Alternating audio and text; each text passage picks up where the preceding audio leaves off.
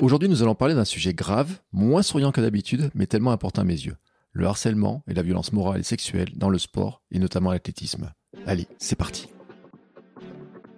Bonjour, bonjour mes champions et mes champions, c'est Bertrand, j'espère que vous avez la forme, la patate, l'énergie, que vous allez bien, que tout va bien pour vous. Bienvenue dans Kilomètre 42, le podcast dans lequel nous parlons tous les mercredis de course à pied, de sport, et surtout de mouvement et d'un mode de vie plus simple pour lutter contre la sédentarité, bouger, prendre confiance en nous, bien vieillir, devenir des vieillards galopants. Si vous me découvrez ou découvrez le podcast, il y a quelques années, j'étais un gros hamster obèse de plus de 105 kilos. Après un rééquilibrage alimentaire et la reprise du sport, j'ai perdu 27 kilos et je me suis lancé dans le défi de courir un marathon. Je vous avais raconté tout ça dans la première saison du podcast. Maintenant, mon ambition est de devenir champion du monde de mon monde et de vous aider à en faire de même en vous lançant vos propres défis. Toutes les semaines, je partage mon expérience, des conseils et des rencontres avec des personnes qui nous donnent des idées pour bouger, nous aident à progresser et devenir ces champions et championnes du monde de notre monde. Si vous voulez avoir plus de contenu sur tous ces sujets, vous pouvez aussi venir sur mon site bertrandsoulier.com. Le lien est bien entendu dans la description de cet épisode. Aujourd'hui donc, je vous le disais, un sujet grave, vraiment grave, vraiment important, qui me tient vraiment à cœur. Tout est parti de quelques discussions. Ce qu'a fait cet entraîneur aurait pu m'arriver. Nous avons quitté ce club à cause des comportements d'un entraîneur, d'un dirigeant. Et puis, il y a eu ce documentaire, ce témoignage de jeunes filles qui expliquent ce qu'elles ont vécu. Ça m'a profondément remué en tant que papa notamment. Ma petite fille n'a que 5 ans, ma petite Camille, mais comment faire pour qu'un jour le sport qu'elle adore, peut-être, je ne sais pas ce qu'elle fera comme sport, mais en tout cas pour que ce sport ne devienne pas un cauchemar, que sa vie ne devienne pas un cauchemar par ce type de comportement, comme c'est devenu le cas pour mon amitié du jour, Emma Oudiou. Emma était une athlète prometteuse, une championne, recordman de France junior, qui va dans les grands championnats, s'imagine au JO de Tokyo, puis Paris 2024. Mais ça, c'était son ancienne vie. Emma aime l'athlétisme, mais son combat, c'est maintenant de faire évoluer ce monde. Par son témoignage et celui des victimes, elle montre que la violence morale, physique, sexuelle est très ancrée dans l'athlétisme. Et pas seulement dans le très haut niveau, mais à tous les niveaux. Car nous en parlé de l'INSEP, mais nous parlons aussi de choses qui arrivent dans des plus petits clubs. Nous en parlé des relations entre ces jeunes athlètes et leurs entraîneurs, les présidents de clubs, les dirigeants, ainsi que les autres athlètes, notamment les garçons dans les groupes d'entraînement. L'image différente aussi des femmes et des hommes, notamment dans les stades, hein, où il y a vraiment des, une imagerie est vraiment différente. On a d'ailleurs parlé des tenues hein, qui vont varier et aussi les conséquences que ça peut avoir sur la carrière de certaines jeunes femmes. Et puis aussi comment subir la pression et la douleur est ancrée dans le sport de haut niveau et semble normal et même le moyen d'accéder aux médailles espérées. Nous en parler de l'engrenage psychologique, de l'impact que ça a sur ces jeunes femmes, comment elles affrontent ces événements, s'en relèvent, s'en sortent. Et bien entendu, j'ai demandé aussi à Emma quelle solution elle voyait pour que le monde du sport évolue et que justement ça arrive de moins en moins. C'est un témoignage important pour moi, je l'ai placé en ce 8 mars qui est la journée internationale des femmes selon l'appellation officielle euh, de l'ONU, mais aussi journée internationale des droits des femmes en France. Euh, voilà, vous comprenez pourquoi ça compte pour moi et juste avant de vous partager cette discussion passionnante, je fais une petite pause publicitaire car oui, c'est la pub qui me permet de financer ma vie de podcasteur sportif, de devenir moi aussi champion du monde de mon monde et continuer à vous proposer mes podcasts. Allez, c'est parti. I'm Sandra, and I'm just the professional your small business was looking for. But you didn't hire me because you didn't use LinkedIn jobs. LinkedIn has professionals you can't find anywhere else, including those who aren't actively looking for a new job but might be open to the perfect role, like me. In a given month, over 70% of LinkedIn users don't visit other leading job sites. So if you're not looking on LinkedIn, you'll miss out on great candidates like Sandra. Start hiring professionals like a professional. Post your free job on linkedin.com/people slash people today. Bonjour Emma, Bonjour, comment vas-tu? Très bien et toi? Écoute, ça va très bien. Euh, prêt à, à aborder une thématique qui est, qui est dure en fait, hein, mais qui est, qui est tellement importante. Je le dis parce que cet épisode en plus il est diffusé le 8 mars. Je tenais vraiment à avoir euh, bah, une invitée qui, qui sur ce sujet-là, il y a des trucs à faire avancer. Et dans l'athlétisme, euh, ton combat est vraiment euh, très fort. Alors je vais te laisser te présenter en quelques mots avant qu'on rentre dans le vif du sujet pour que les gens comprennent bien en fait qui tu es, quel est ton combat, d'où ça vient tout ça. Alors, euh, donc, je m'appelle Emma Oudiou, j'ai fait de l'athlétisme de haut niveau pendant 10 ans. Mm. J'ai fait 10 sélections en équipe de France sur euh, du 3000 steeple ou du cross. Et je me suis entraînée pendant euh, trois ans à l'INSEP, donc qui est une, une grosse institution euh, où il y a beaucoup d'athlètes euh, de, de haut niveau qui s'entraînent à Paris. Et, et en fait, malheureusement, et comme beaucoup de sportifs, j'ai vécu des violences pendant mon parcours. Et, euh, et j'ai décidé, une fois que j'avais euh, arrêté ma carrière, d'en parler. J'avais déjà commencé à en parler euh, quand je courais encore, mais forcément c'est plus facile d'en parler quand, quand tout est, enfin quand tout est terminé. Donc c'est ce que j'ai décidé de faire, notamment à travers les réseaux sociaux et à travers mon documentaire dont on parlera, je pense, Mm. un peu plus, enfin après. Oui, alors documentaire, moi je le dis, qui m'a foutu les chocottes en tant que papa. Euh, je le dis très clairement parce que moi, ma fille, elle a 5 ans. Je me dis peut-être qu'elle pourrait aller dans un club d'athlétisme plus tard, parce que je me dis c'est des belles valeurs, courir, de faire du sport et tout. Et puis là, quand je regarde ton documentaire, et puis quand j'en parle un petit peu autour de moi, j'ai une autre personne qui me dit ah mais moi j'aurais pu vivre la même chose. Puis j'ai une autre personne qui me dit bah on en connaît un dans notre club aussi. Finalement personne a, grand, a dit grand chose. Mm. Et là d'un coup toi tu euh, tu, tu, sors ces, témoignages là, ça fout les boules quoi. Enfin franchement ça, ça met en colère. Ouais ouais complètement. C'est euh, en fait ce qui est euh, déjà je trouve que les témoignages de ces filles, donc qui parlent des violences sexuelles qu'elles ont vécues malheureusement dans le milieu de l'athlé, ces témoignages sont hyper forts, hyper poignants et hyper révoltants. Mais euh, ce qui est encore plus dramatique, j'ai envie de dire, c'est que euh, il y a plein de filles qui viennent me parler sur Instagram pour me dire, beaucoup des filles, il y a quelques garçons, mais c'est vrai que c'est malheureusement les victimes, elles sont, mm. euh, elles sont dans la majorité féminine.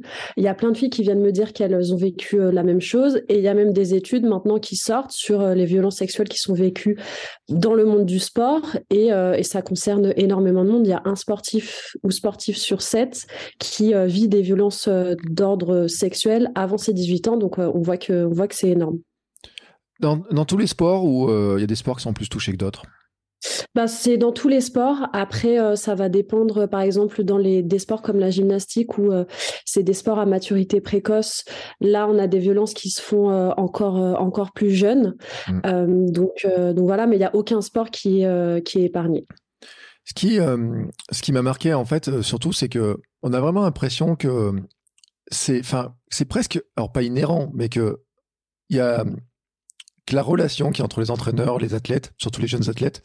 Je dis pas que, enfin, c'est c'est anormal que ça conduise à ça, mais qu'il y a tellement de de, de temps passé ensemble, tellement d'emprise, etc., que j'ai l'impression que vous êtes emprisonné quand ça vous arrive en fait, que c'est c'est vraiment un truc, euh, vous êtes coincé Enfin, c'est le sentiment que j'avais vraiment, quoi. Ouais, ouais, ouais. Ben en fait, ce qui est euh, très intéressant, c'est de voir que le monde du sport est un monde euh, particulier mmh. dans lequel, comme tu le dis très bien, il y a euh, un maillage de violence qui se met en place avant d'arriver euh, aux violences sexuelles.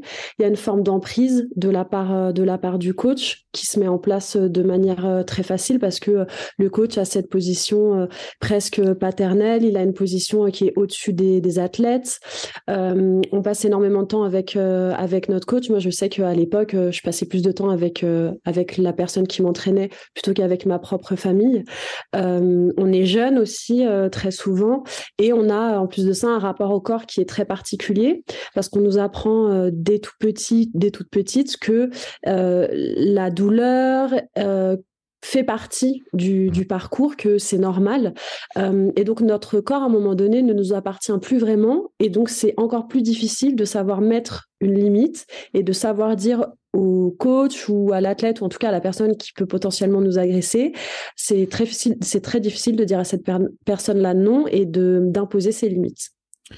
Le, euh, sur les témoignages, c'est vrai que c'est vraiment abject le, ce, qui, ce, qui, euh, ce qui se dit, ce qui se passe. Surtout en plus après que finalement, euh, il y a du mal à ce qu'ils sont pas punis. Enfin, il y a, y a, une omerta déjà parce que ça se dit pas pour beaucoup, et c'est les témoignages que j'avais eus, mais aussi en plus quand ça se dit, c'est il n'y a pas de, de sanctions, c'est vraiment compliqué quoi. Ouais, c'est très difficile. Il peut y avoir euh, plusieurs recours pour euh, pouvoir faire en sorte que ces personnes-là soient sanctionnées.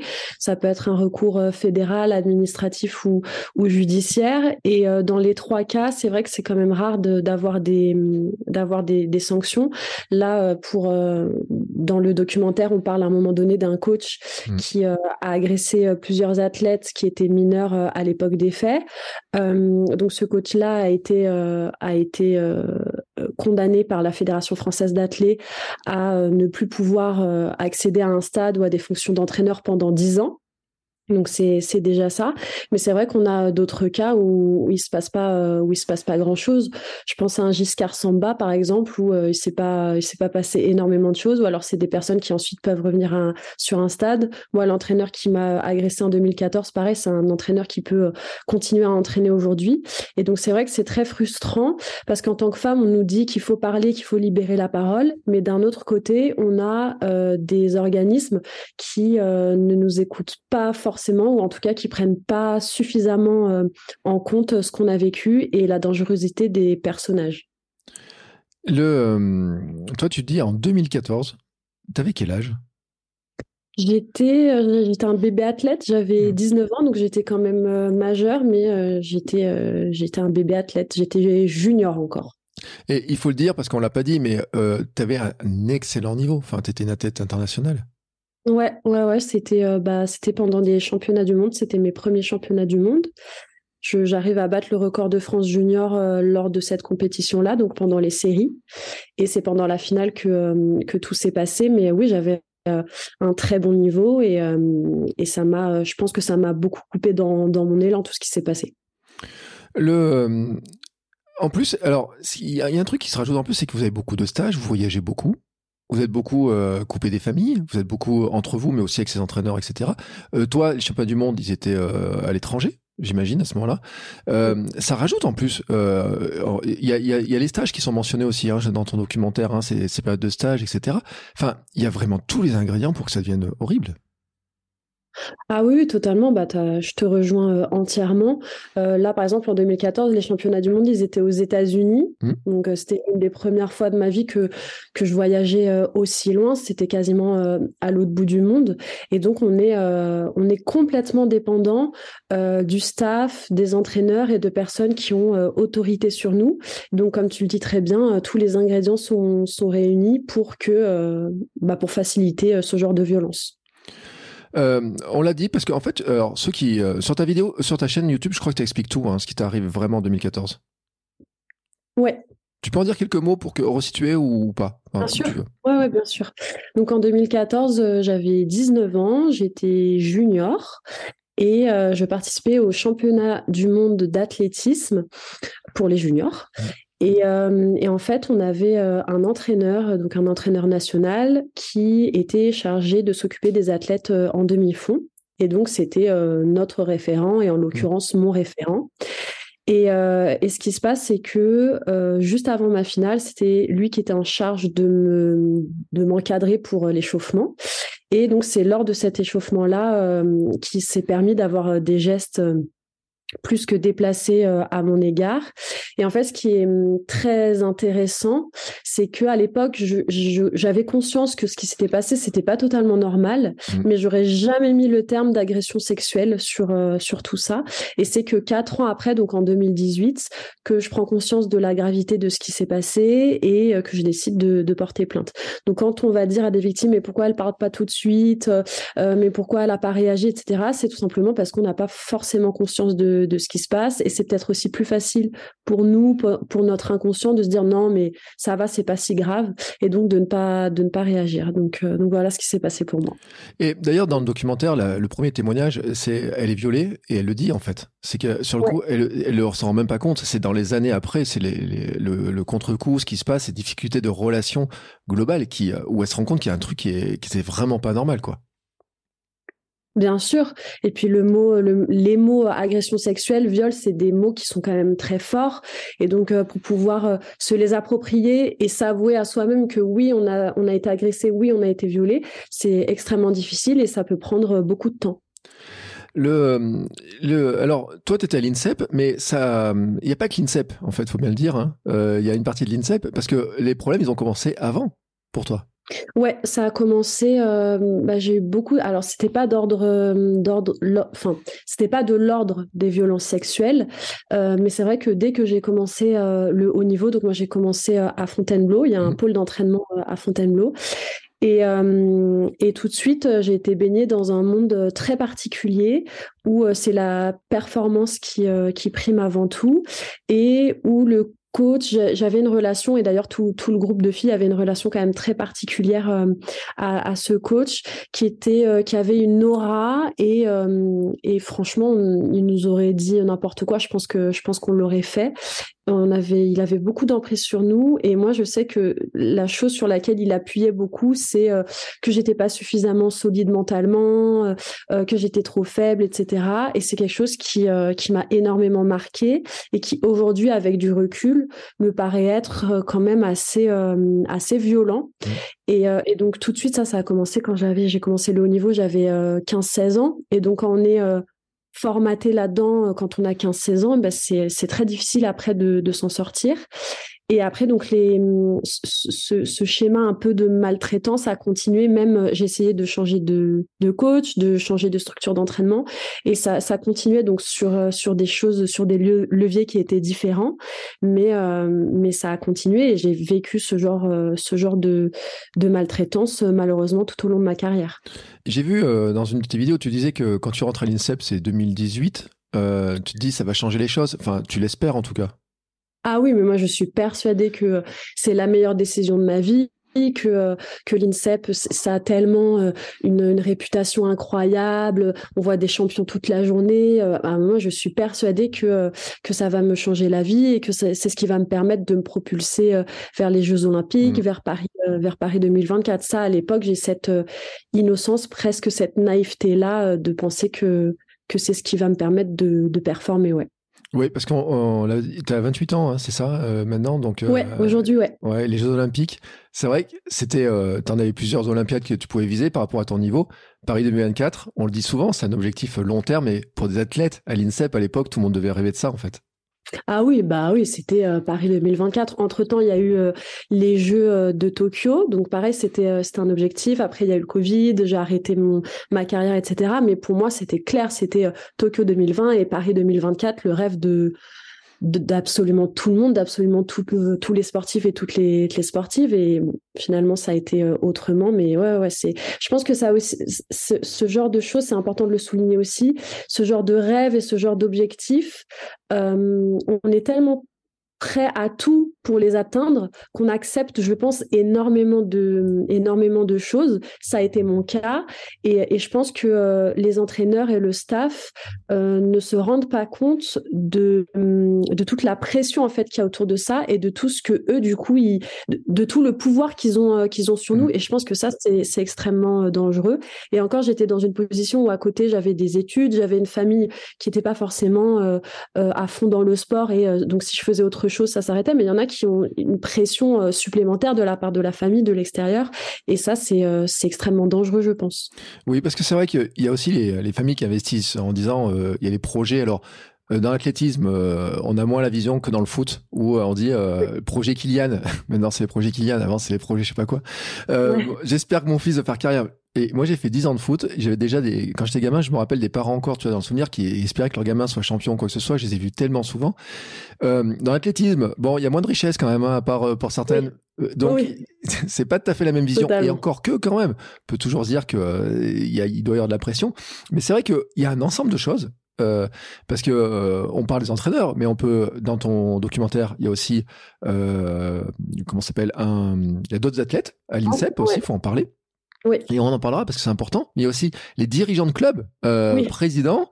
Euh, J'imagine que si on remonte un petit peu, on pourrait rajouter les présidents des fédérations départementales, etc., qui parlent les liens d'amitié. Et puis ensuite, on va remonter de plus en plus haut, directeur de l'INSEP et, tout. Je veux dire que c'est c'est l'ensemble du maillage en fait. Qui, euh, il y a un moment donné, il y a, il y a un truc qui est fait en fait sur. Il y a de la pression, etc. Pour, on va dire que c'est pour réussir et pour fabriquer des champions. Mais alors la casse et tout ce qui est toléré là-dedans, elle est énorme. Ah ouais, ouais, complètement. Bah là, sous un poste, euh, j'ai un, un, un, une personne qui me suit qui, euh, qui a commenté euh, le haut niveau. c'est comme si on jetait une boîte d'œufs contre un mur mmh. et, on, et les champions sont les œufs qui ne sont pas cassés. Et, et en fait, bah, c'est totalement ça. C'est c'est très, c'est quelque chose qui est très difficile, qui est comme tu le dis, qui est, comme tu le décris très bien, quelque chose d'institutionnel et, de, et de systémique, et, euh, qui euh, reproduit euh, plein de, plein de schémas de violence. Quoi. Euh, qui sont pas que des violences sexuelles, parce que on voit aussi qu'il y a beaucoup de violences morales, de harcèlement, euh, de moquerie, de misogynie aussi. Euh, or, ce qu'on n'a aucun doute, en plus d'ailleurs, euh, parce qu'on le voit dans le monde de la société globale. C'est ce qui me fait encore plus peur pour ma fille aussi. En fait, je me dis, il y a d'un côté, il y a l'autre, etc. Moi, j'ai subi les violences morales aussi au boulot. Donc je sais, je vois vraiment le truc, mais il y a des petites réflexions, euh, il y a, euh, puis on en parlait parce que dans des sports, tu vois, je, serais ce matin un podcast sur le vélo, on disait une, une cycliste, il y a un gars qui lui pousse, qui met la main dans le dos pour la pousser, enfin bas du dos, etc. Tu vois, ces petits gestes, etc. Mais En fait, vous vivez en vase clos en plus à l'INSEP. C'est-à-dire que les moindres réflexions, vous voyez pas grand monde. Euh, vous êtes dans des groupes d'entraînement, un entraîneur, quelques athlètes, etc. Donc, euh, ça va très vite finalement d'avoir euh, ces gestes-là qui peuvent se répéter, plus la pression, ils parlent les uns aux autres et tout, ça devient vite l'enfer, quoi.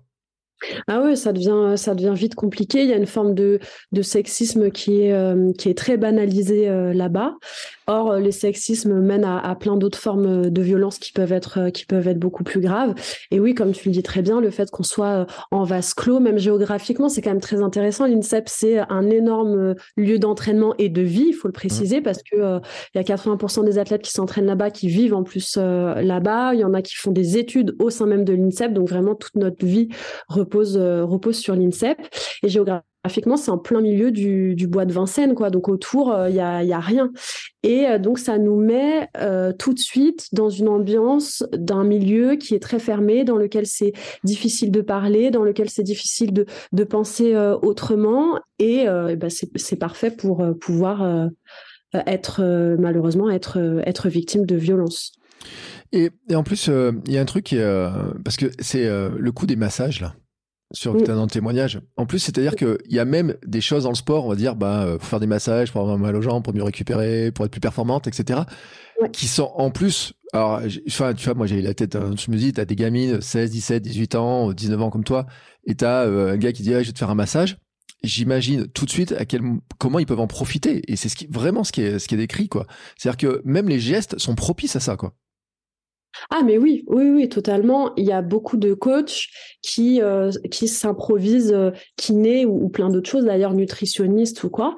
Euh, et ça c'est extrêmement c'est extrêmement problématique parce que euh, là on a un cadre qui saute. Mmh. Et donc à partir du moment où ce cadre saute, bah c'est la question est toujours la même. Où est la limite? À partir de quand je dis non? Il me dit qu'il fait ça pour mon bien et vu que c'est mon coach depuis toujours et que je le crois, et bah je je j'y vois pas d'inconvénient. Je suis petite donc pour dire non, c'est encore plus, c'est encore plus difficile. Donc oui, il y a vraiment euh, des cadres à mettre, il y a des limites à, mettre, euh, et je pense que c'est euh, important de le dire aux entraîneurs et de dire aussi aux athlètes qui sont en droit de refuser ou d'accepter. Il y avait un témoignage qui est intéressant aussi, c'est qu'il y en avait deux qui se lâchaient jamais finalement, dans, qui disaient on va le faire ensemble. Il faut pas quitter la pièce. Ouais, ouais. C'est euh, Elisa. Non, c'est euh, si c'est ça.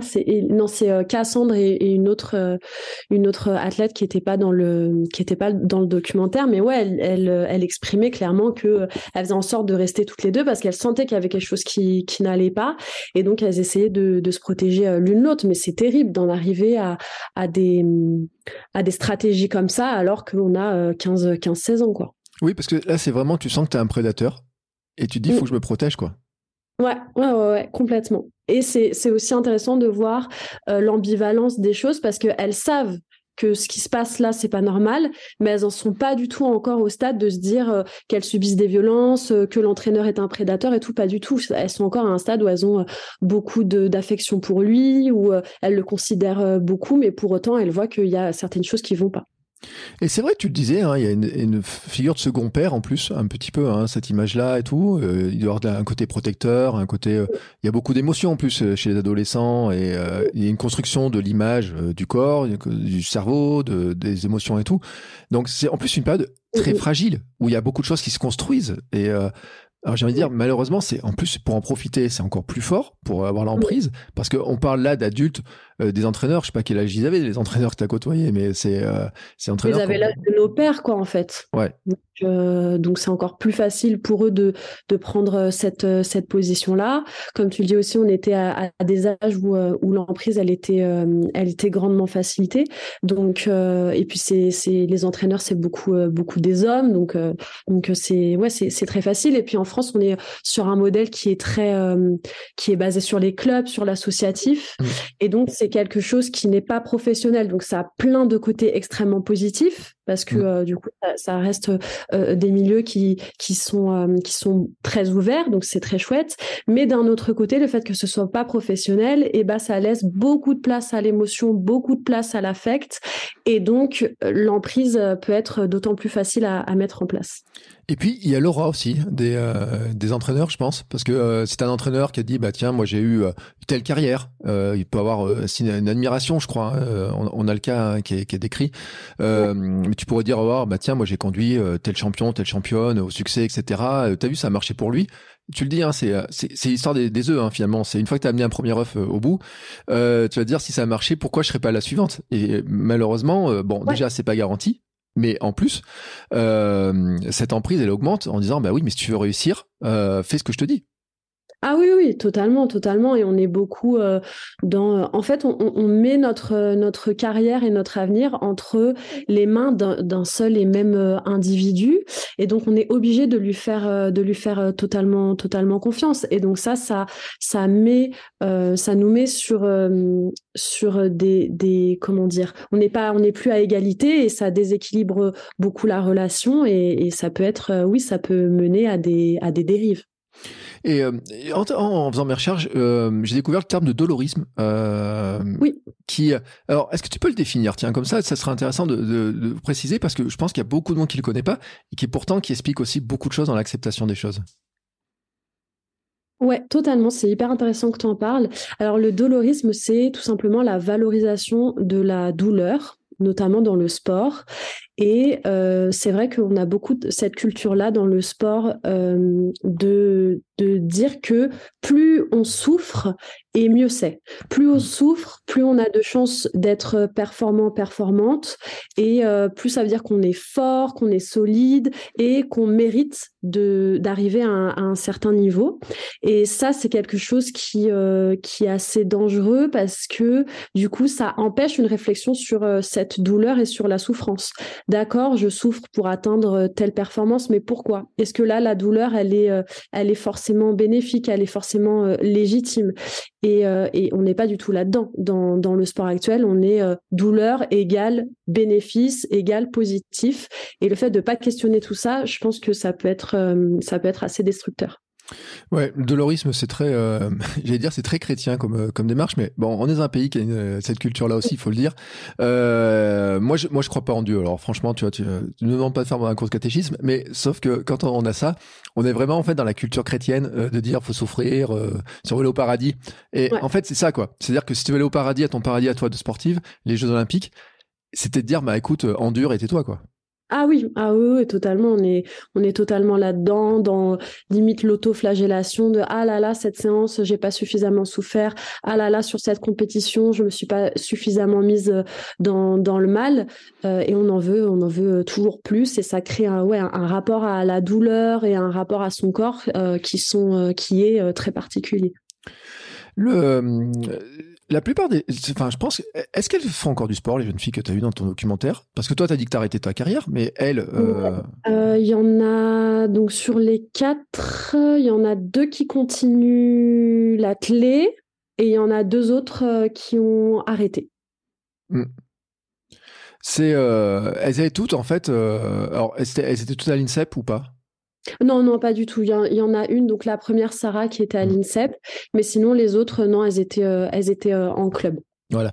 Donc c'est pour montrer que parce qu'il y a l'INSEP, il y a les clubs, on en a dit. Hein, toi, tu l'as connu en centre d'entraînement. Il y a eu des clubs. J'ai eu des témoignages. Hein, quelqu'un m'a dit, m'a dit, mais dans un petit club, vraiment, dans des petits clubs, etc. Où on a ce, ce genre de comportement-là, parce qu'on pourrait se dire. Euh, L'INSEP, bon, il y a la SETCHAP, on dit en plus avec les Jeux Olympiques, on va fabriquer des champions, il faudra avoir des médailles. C'est l'usine où on va fabriquer, alors je dis bien usine en plus, tu vois, fabriquer des champions et tout, quoi. Euh, on pourrait se dire, euh, c'est normal de mettre un peu de pression, mais en fait, là, on n'est plus dans de la pression, on est dans de la violence. Ouais, Ouais, ouais, complètement. Et c'est vrai que la, la distinction entre les deux, euh, et elle est très, euh, elle est très difficile à faire. Tu vois, si tu me dis, euh, bah voilà, Emma, à ton avis, est-ce qu'on peut faire du sport de haut niveau de manière saine, pour, pour reprendre l'exemple par rapport à l'INSEP, ben, je je sais pas parce que tout est tellement tu vois tout est, tellement brouillé. Je pense que faire du sport euh, euh, se mettre des objectifs c'est très bien tu vois faire euh, des courses kiffer se mm. dire allez je vais aller faire un marathon ou quoi c'est très très bien. Mais je pense qu'il faut toujours garder un esprit critique et, une distance pour se dire ok mais où sont mes limites? Où est le cadre? Et, et, et, les respecter et les faire respecter par par les autres par son coach par ses partenaires d'entraînement je pense que c'est c'est très important Euh, c'est euh, c'est c'est une question c'est tu vois moi en tant que papa je t'ai dit ma, fille a 5 ans donc pour l'instant elle est pas en club etc euh, mais je pense que tous les, les parents je pense qu'il doit y avoir des témoignages de parents qui s'inquiètent qui se demandent parce que est-ce que tu as témoigné toi auprès de ta famille? Est-ce que tu as pu leur en parler au départ? Euh, moi, j'en ai parlé, mais qu'en 2018, donc quatre ans, euh, quatre ans après les faits, parce que je savais très bien que si je leur en parlais, ils, allaient vouloir me protéger, ce qui est tout à fait normal, et donc me, me retirer de, de l'équipe de France, me retirer du haut niveau et tout. Et pour moi, euh, c'était tellement toute ma vie que que c'était pas que c'était pas quelque chose d'envisageable, quoi. Donc donc j'en ai parlé, mais que que bien longtemps après. Ouais, tu vois, c'est pour ça que je dis cette prison finalement qui se construit euh, qui t'enferme là-dedans. Parce que c'est vrai que cette crainte de dire ben enfin c'était quoi le pire pour toi à l'époque que tu pouvais voir si tu témoignais à ce moment-là c'était de dire mon rêve s'envole. Malgré les violences ce que subis malgré le le, le, sentiment de mal-être dans lequel tu es c'est c'est c'est abject en fait. Ouais ouais complètement.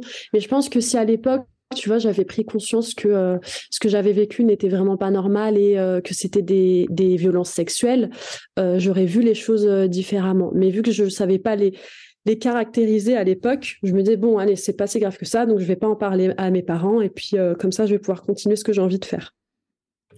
Euh, pour autant, donc on l'a dit, c'était euh, championnat du monde hein, que tu as, eu. Euh, derrière, tu pas arrêté tout de suite. Hein, as mis, tu m'as dit 4 ans plus tard? Tu as, témoigné, tu as commencé Ouais, j'ai témoigné en 2018 et j'ai arrêté le haut niveau en 2020. Qu'est-ce qui s'est passé dans ces 4 ans qu'on suivit en fait?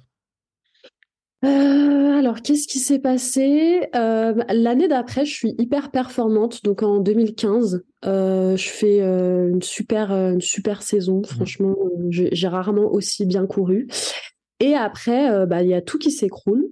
parce que bah parce que je mets pas le doigt tout de suite sur sur le que c'est en, lien avec ce que j'ai vécu euh, en 2014. Mm. Je, bah voilà, je me dis, bon, c'est une saison un peu compliquée, mais c'est normal, c'est l'athlé, euh, c'est difficile. Et en fait, euh, j'ai beaucoup, beaucoup de mal à, à, revenir. En 2018, je refais une, une, très bonne saison. Mais après, encore une fois, il y a, y a, tout qui s'écroule. et je pense que bah, ce que j'ai vécu, ça m'a beaucoup, ça m'a beaucoup impacté. Et euh, ça m'a beaucoup fait violence et, euh, et ça m'a perturbé quoi. Ça m'a complètement euh, coupé dans ce que je faisais. Je pense qu'il n'y a pas que ça. Si j'avais été dans un environnement d'entraînement absolument sain et solide, je pense que ça, ça aurait pu beaucoup mieux se passer, mais, mais en fait, c'est l'accumulation. C'est l'accumulation de ce que j'ai vécu en 2014, c'est l'accumulation des mauvaises expériences que j'ai eues avec, mmh. avec les différents coachs. Euh, qui a fait que je n'en pouvais plus et, j'ai dû arrêter.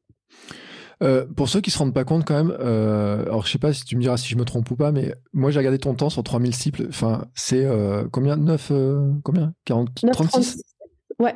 9,36. Alors, moi, déjà, le temps, sans les barrières, ça me fait rêver. Mais en avec les barrières et la rivière, je me dis, voilà là, tout. Donc, c'est juste pour, pour préciser, pour montrer quand même, pour, pour rappeler le, niveau. Parce que tu as commencé l'athlétisme à quel âge? Euh, J'ai commencé, j'avais 11-12 ans, quelque chose comme ça. C'est des.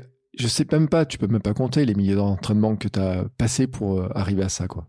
C'est énorme. C'est l'entraînement. C'est puis il y a tout ce qu'il y a autour de l'entraînement. Il y a toute la vie, euh, la vie qui est faite de plein de choix très particuliers, beaucoup de sacrifices. Euh, euh, c'est oui, c'est vraiment c'était c'était toute ma vie, toute toute ma vie.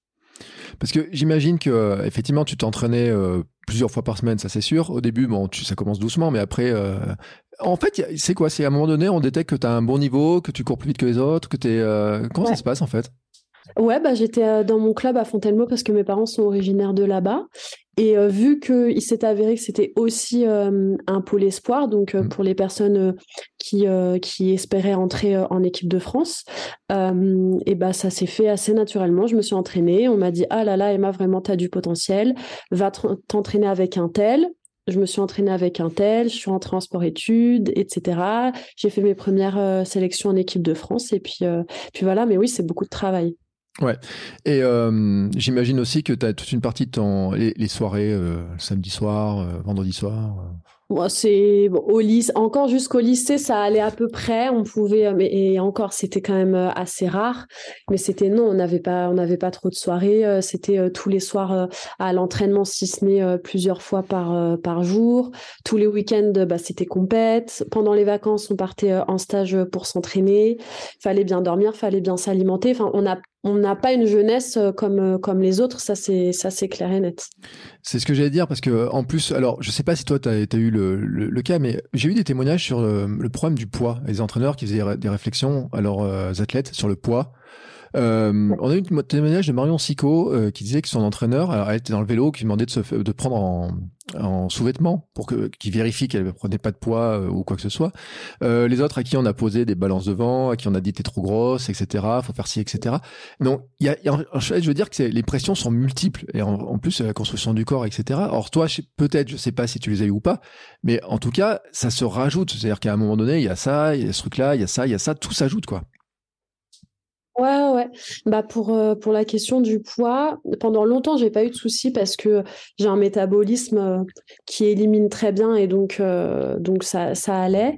Et après, le poids, on m'en a parlé plus à la fin de Fontainebleau et au début de l'INSEP parce que bah, je devenais une femme, donc je me mmh. développais, donc j'avais tendance à prendre du poids un peu plus facilement. Donc j'ai pas eu trop de soucis au, au, début de ma carrière. Après, on m'en a, on m'a un peu beaucoup embêté avec ça.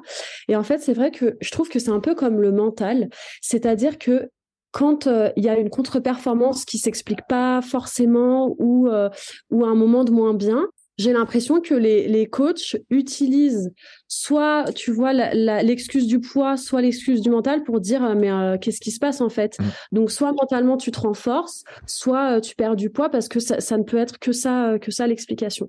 Et le souci c'est que quand on nous parle du poids, surtout en tant que femme, euh, et ben ça peut très vite mener à des troubles du comportement alimentaire, ce que j'ai eu donc sur la fin sur la fin de, de ma carrière. Et, euh, et, en fait, c'est complètement. On se rend compte que c'est très contre-productif. On a, on a fait des épisodes sur et dans Sport Nutrition aussi sur l'aménorrhée, sur euh, l'épuisement, sur les pertes de règles, etc. Sur et justement, c'est là où on a eu des témoignages de certaines athlètes ou de, de nutritionnistes, de diététiciens qui se rendent compte qu'ils ont des athlètes qui ont, qui ont, une pression énorme. Alors, ça touche euh, les femmes, ça touche aussi les hommes, hein, parce que j'ai des témoignages masculins aussi sur, le, sur cet aspect. Mais c'est vrai que le, le, poids est vraiment vu comme une arme et on l'a vu à l'étranger. Alors, j'ai perdu le nom de cette coureuse. Euh, euh C'était, euh, bah, qui était américaine d'ailleurs, je crois, dans un centre d'entraînement américain, qui était épuisée, qui, euh, qui a dit stop aussi vraiment, on le voit que c'est vraiment une pression qui est très forte, qui s'ajoute dessus, mais qui, qui vous conduit vraiment à l'épuisement global, quoi. Ah mais oui, totalement. Il y a une, je pense qu'il y a une, méconnaissance euh, euh, quant au poids et euh, quant au poids de performance. je pense qu'en fait, il y a ce truc. Tout à l'heure, on parlait du dolorisme, c'est-à-dire mmh. que toujours plus de douleur, c'est bien. Et bah le poids, c'est toujours moins de poids, c'est bien aussi. Et il y a, je pense que même moi, tu vois, on me demandait mon poids de mon poids de, de forme. Bah en fait, je savais pas trop parce que parce que un jour c'était tel poids et puis j'avais un autre poids pour faire tel perf. Enfin, c'est des choses qui sont encore très floues et, euh, qui malheureusement mènent à des, comportements euh, bah, qui peuvent être déviants. Et je trouve que c'est très dommage qu'il y ait encore euh, autant de méconnaissance par rapport à tout ça. Est-ce qu'avec les témoignages que tu as eus, tu as, vu, alors c'est terrible à dire, mais une sorte d'échelle, tu sais, où ça commence par un petit truc, et puis ça monte petit à petit, et finalement on retrouve une espèce de, de, de, de, de, fonctionnement à peu près euh, répétitif, en fait, euh, selon les cas. Par rapport aux violences euh, sexuelles? Oui, par rapport aux pressions, violences sexuelles. Et comment on arrive à ça? Parce que ça, forcément, au départ, ça part de pas de. Ça part d'un petit geste ou d'une petite phrase ou de quelque chose comme ça, quoi. Ouais, bah je pense que c'est euh, c'est facilité par euh, le sexisme, mais je veux dire le sexisme bah, même pas dans le sport, hein, le mmh. sexisme dans, dans notre dans notre société de manière de manière globale. Il y en a particulièrement dans le sport parce que dans le sport il y a cette culture de il faut être fort, il faut battre les autres, donc il y a, y a, une forme tu vois de on met en avant le, la masculinité, la virilité, et, euh, ça passe malheureusement par, euh, par euh, euh, mettre la pression, mettre la pression aux femmes. Et donc ça, ouais, ça commence. bah, on, baigne là-dedans tout le temps, donc donc ça, commence même en, dehors des sphères du sport. Et puis après, bah, c'est une relation avec un entraîneur où ça commence à être un peu sur sur l'émotion. Après, on va commencer à se mettre de plus en plus de pression pour atteindre ses objectifs. On va jamais, on, croit que ce qu'on fait c'est jamais suffisant. Enfin, c'est plein de, petites choses comme mmh. ça qui font que petit à petit il y, a, euh, il y a une escalade des violences. Et après, bah, pour les cas les plus graves, ça peut se terminer par euh, des violences caractérisées, donc euh, des violences sexuelles, des, des choses comme ça. Et en plus, chez les femmes, il y a un truc qui est, qui est, qui est vrai. Tu as parlé chez les hommes, c'est la masculinité. En, plus, on a le moment masculiniste là, qui est en train de, ressortir parce qu'ils se sentent un peu violentés, les pauvres, les pauvres gars. Euh, non, soyons honnêtes. Euh, mais vous, en plus, euh, la tenue, les petits shorts, les petits trucs, etc ça rajoute en plus un côté, euh, j'aimerais dire, viande qui court euh, et qu'on observe sous toutes les coutures, qui est vraiment terrible, quoi. Ah oui, je, suis, totalement d'accord avec toi. Moi, j'étais la première à, adorer euh, courir en, brassière euh, et en culotte parce que je trouvais ça très agréable. Mais c'est vrai que, tu vois, il y a ce truc de l'autre côté, on se dit, mais pourquoi on nous on nous dénude autant. Mm. Les, les, gars, je les vois pas courir euh, ni en brassière, euh, ni en, mini slip euh, qui leur rentrent dans les fesses à la fin de la course. Enfin, tu vois, ils sont quand même, ils ont bah voilà un débardeur, un short qui arrive mi cuisse et puis et puis ça va bien, ça va bien tout le monde. Donc c'est vrai que on est aussi, on fait partie de, on est objectifié, j'ai envie de dire, en tant que en tant que femme sportive. Et c'est d'ailleurs énorme parce que quand tu fais des recherches sur, euh, sur Google, et vous pouvez tous faire le, le, truc, vous faites des recherches sur les athlètes et on tombe toujours sur des articles, les 10 plus jolies athlètes, les plus jolies filles. Euh, il y en a une, et c'est une perchiste américaine, que tu dois voir de qui je parle, qui s'appelle Alison Stock, qui est qualifiée comme étant la plus jolie perchiste du monde, etc. Mais en fait, quand on regarde sa photo la plus célèbre, elle est dans ses fameuses tenues, mini-shorts, etc. Et derrière, euh, elle a été vue que pour ça on a oublié qu'elle sautait très haut, qu'elle avait des performances incroyables, mais surtout c'est que derrière elle a plus rien fait en fait. C'est-à-dire qu'elle a été jetée en pâture. Ah oui, oui, totalement, totalement. Et, je pense qu'elle l'a exprimé d'ailleurs que ça avait été euh, psychologiquement euh, très dur pour elle.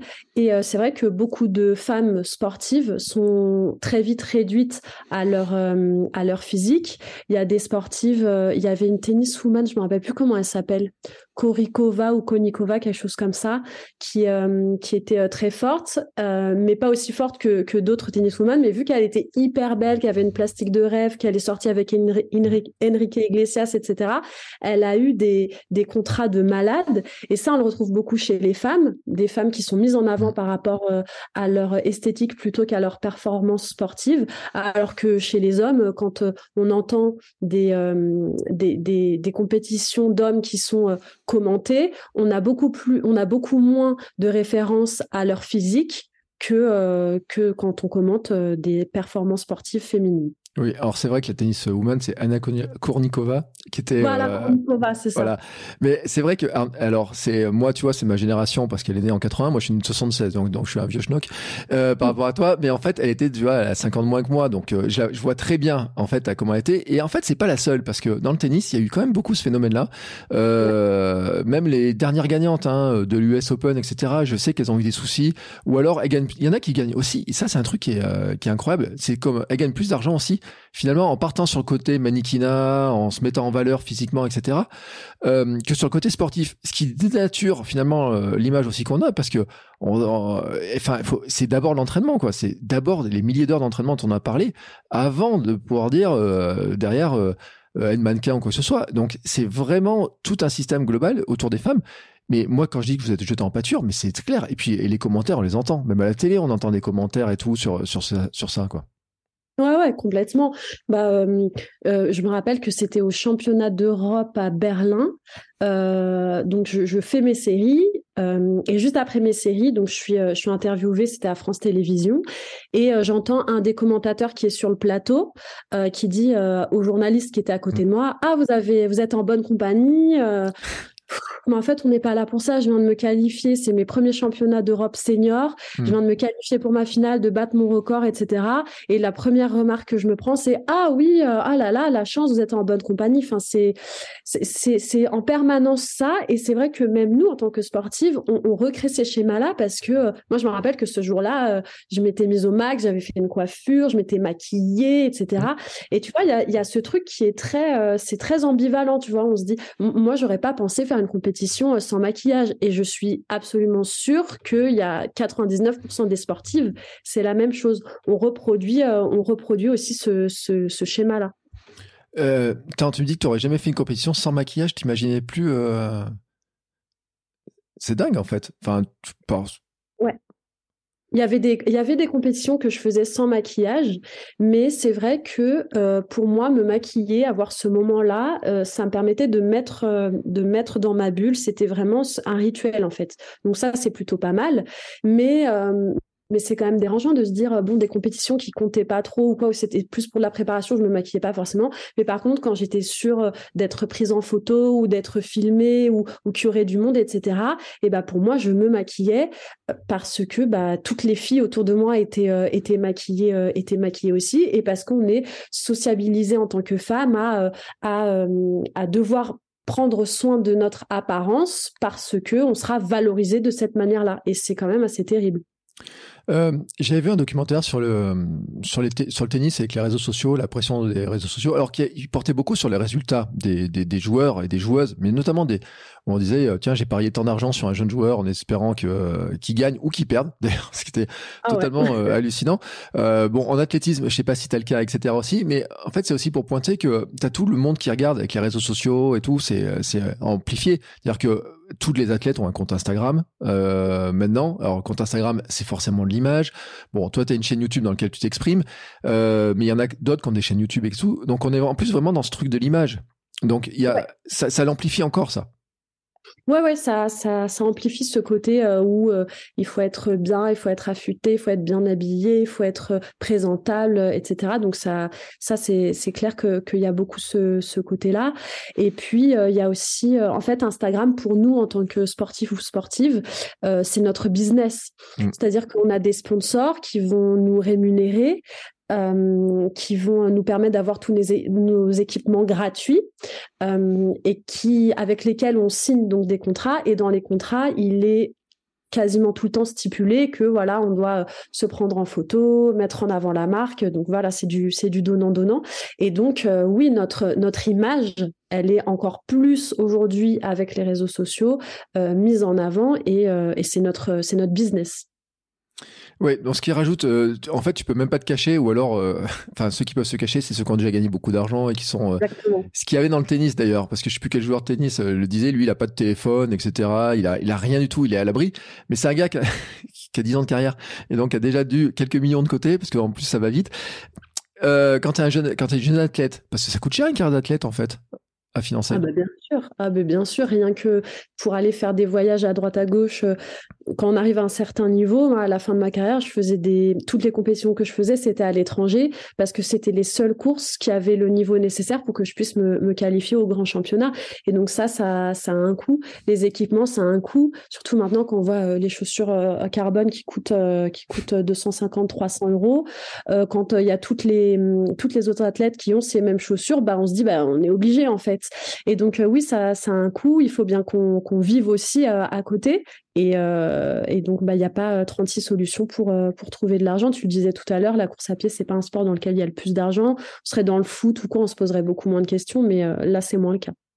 Ouais, déjà, tu serais dans le foot, tu serais en centre de formation, ça serait payé par le club. Euh, c'est vrai, et c'est important hein, ce schéma, parce que c'est vrai qu'en France, tu disais, hein, structure amateur, beaucoup de clubs amateurs, etc. Et euh, bah, euh, t'as pas le, cadre euh, global. on en parlait aussi sur l'alimentation. On disait, il y a des athlètes quand même qui, pour arriver à même payer de quoi manger correctement, c'est compliqué. Donc, ils peuvent pas dire non non plus à ces photos, peuvent pas dire non à cette visibilité, peuvent pas dire non à cette exposition. C'est, tu peux pas te cacher, quoi. Ouais, ouais, complètement. Ouais, non, on est, on est tributaire de, de, bah, de, de, plein de choses euh, en tant que en tant qu'athlète. J'avais la chance euh, à l'INSEP, c'était euh, quasiment totalement payé par par la fédé d'athlètes, donc mmh. ça c'était c'était très bien et et je crache pas dessus. Mais non, on n'est pas dans des positions qui nous permettent de refuser tel contrat, de refuser de se montrer. Non non, on est quand même assez vulnérable de ce côté-là. Et tu vois, c'est là où je trouve que c'est encore pire cette histoire, c'est que finalement à l'extérieur t'as le monde, j'ai envie de dire sauvage, tu vois, avec toute la visibilité, etc. Et tu te dis, il me faut une bulle quand même dans laquelle je vais pouvoir être tranquille, à l'abri. Hein. On a tous envie de notre caverne. Moi, j'appelle ça la caverne chez moi. Les cavernes d'hamster, c'est notre communauté. On est à l'abri, tu vois. Moi, il y a quelqu'un, je lui fous un coup de pied au cul s'il vient, euh, s'il vient gueuler ou quoi que ce soit. Mais là, en fait, tu te dis que l'endroit où tu devrais être à l'abri, le club, l'INSEP, en fait, tu es pas. Oui, c'est oui, c'est vrai, c'est vrai. Et encore quand j'étais en club, euh, ce qui était super, c'est que j'habitais chez mes parents quand mmh. j'étais encore à Fontainebleau, donc euh, j'avais ma, ma caverne, j'avais mon endroit où me où me ressourcer et je savais que c'était safe. Euh, mais c'est vrai qu'à l'INSEP, avoir ça, c'est beaucoup plus beaucoup plus difficile et d'autant tant plus que notre place là-bas dépend de, des résultats qu'on va avoir. Euh, donc moi, je, je, vivais à l'INSEP, je mangeais à l'INSEP, je faisais tout à l'INSEP. Enfin, c'était mmh. euh, c'est tout pour moi. Et donc euh, le truc, c'est que si je savais qu'il y avait une saison où j'étais un peu moins performante pour plein de raisons différentes, et bah potentiellement c'était une place qui était éjectable quoi. Et donc ça met ça peut mettre une certaine pression, c'est sûr. Et donc, ça peut rajouter encore un argument pour les entraîneurs. Je veux dire, c'est, c'est un cercle infernal, ce truc-là, parce que dès que tu baisses un peu, on dit, bah, tiens, euh, t'as qu'à faire ci, t'as qu'à faire ça, et si tu faisais ça, et si tu faisais ci, plus de massage, euh, enfin, c'est, l'enfer, quoi. Ah oui, oui, oui, ça peut, ça peut très vite euh, être, être, devenir très, très problématique. Et encore là, tu vois, je, je suis en train d'en parler. Il y a de plus en plus de sportifs qui en parlent, mais je suis sûre et certaine qu'il y a des histoires qui sont bien plus graves dont on n'entend pas encore parler, qu'on entendra parler, j'espère, euh, dans, dont on entendra parler, j'espère, dans, dans quelques mois, dans quelques années. Mais, euh, mais oui, oui, c'est très, c'est très facile de que ce soit très problématique tout ça, ouais. Parce que c'est vrai qu'on commence à parler un petit peu des, euh, bah, des, on voit un peu psychologiquement des athlètes. On en a parlé dans le tennis avec Osaka, on, l'a vu avec Simone Biles aux Jeux Olympiques, etc. Qui, qui sont pas capables. Euh, enfin, ça ressemble à des burn-out en fait, mais euh, dont on a, enfin vraiment, c'est ce truc-là quoi. Et euh, des fois de l'extérieur, c'est un peu mal compris parce qu'on se dit finalement vous avez un super boulot. Enfin, alors vous moins que vous moins que les footeux quand même, faut le dire. moins d'argent, plus d'entraînement.